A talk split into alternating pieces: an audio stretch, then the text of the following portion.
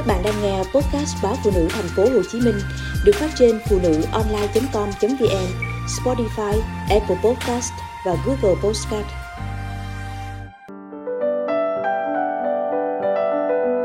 Ngày mai sẽ tung hê tất cả. Chị là con gái miền Tây, xinh xắn, ngọt ngào. Nhà chị ở Cần Thơ.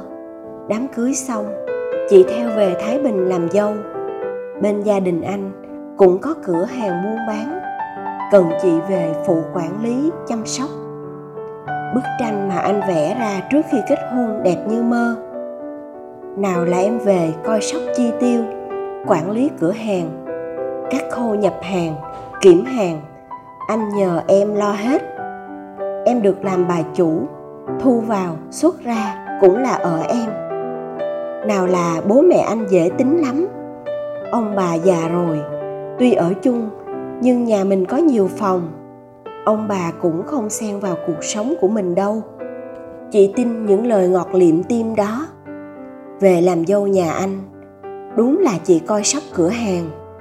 Nhưng không phải quản lý chung mọi thứ như anh nói. Chị ra đứng bán hàng từ 6 giờ sáng đến tận 11 giờ đêm.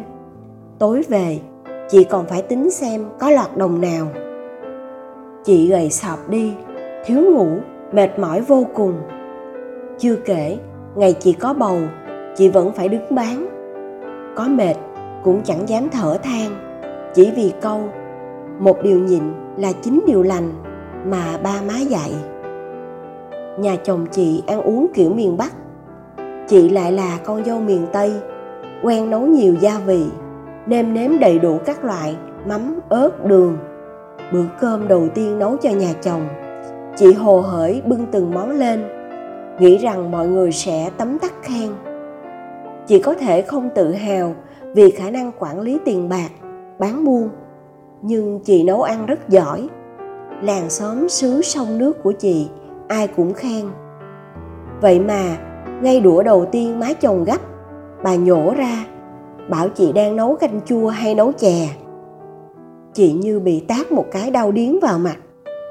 À thì ra, chị nấu giỏi đến mấy, nhưng cũng không vừa miệng, vì khác khẩu vị. Kể từ bữa ấy, chị bắt đầu học các công thức nấu món miền bắc. Lần này, tới phiên chị ngán ngẩm, bởi đang trong quá trình ngán, mà ngửi mùi thức ăn.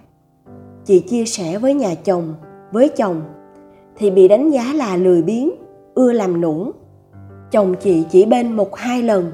Tới lần thứ ba, anh quát thẳng, có tí việc mà cô cũng không chịu được là sao? Từ giây phút ấy, chị hiểu ra rằng chồng chị không còn là người đàn ông lịch lãm, thương yêu chị như trước.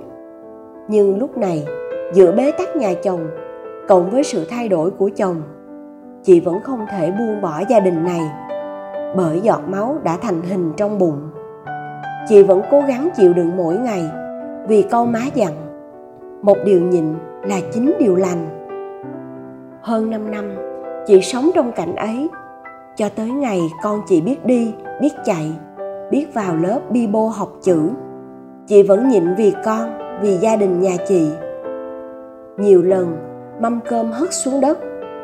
Nhiều lần, nghe tiếng bố mẹ chồng bóng gió, gái miền tây thế này thế nọ nhiều lần giữa đêm, chị phải lãnh cái tác như trời giáng của chồng. Nhưng chị vẫn nhịn hết vì con. Càng ngày, chị càng ít nói, trầm lặng. Thế rồi, cũng có ngày chị nhịn hết nổi. Khi tự dưng một khoản tiền lớn trong nhà bị hao hụt, chiếc két sắt đựng tiền thu chi của cửa hàng, chỉ có mình chị và nhà chồng mở được. Tất nhiên, cả nhà chồng dồn hết mọi nghi ngờ về chị họ nói, chị lấy tiền gửi về quê. Tình cờ khi ấy, má chị lại đang bệnh. Chị ức phát khóc, khẳng định không đụng vào. Nhưng chẳng ai tin chị cả. Chính chồng chị cũng không một lời bảo vệ vợ. Đêm ấy, sau màn tra khảo, bóng gió từ nhà chồng, chị thức trắng suy nghĩ. Chị về làm dâu, làm vợ, làm mẹ bấy lâu nay điều gì chị cũng nhịn. Chỉ mong gia đình ấm êm, hòa thuận, hạnh phúc. Vậy mà chưa bao giờ chị được nếm trải cái mùi vị êm đềm, hạnh phúc ấy. Vất vả khó nhọc chị không ngại. Nhưng sỉ nhục chị và gia đình thì chị khó lòng chấp nhận được. Chị đã tính sáng mai, đợi chồng dậy, chị sẽ đề nghị ly hôn. Vậy mà lòng chị vẫn thương con. Thương bản thân chị quá đổi chị lại tính nhịn thêm một lần, để mong chính cái nhìn thì chị cũng có một cái lành. Thế mà giữa đêm, màn hình điện thoại anh sáng lên.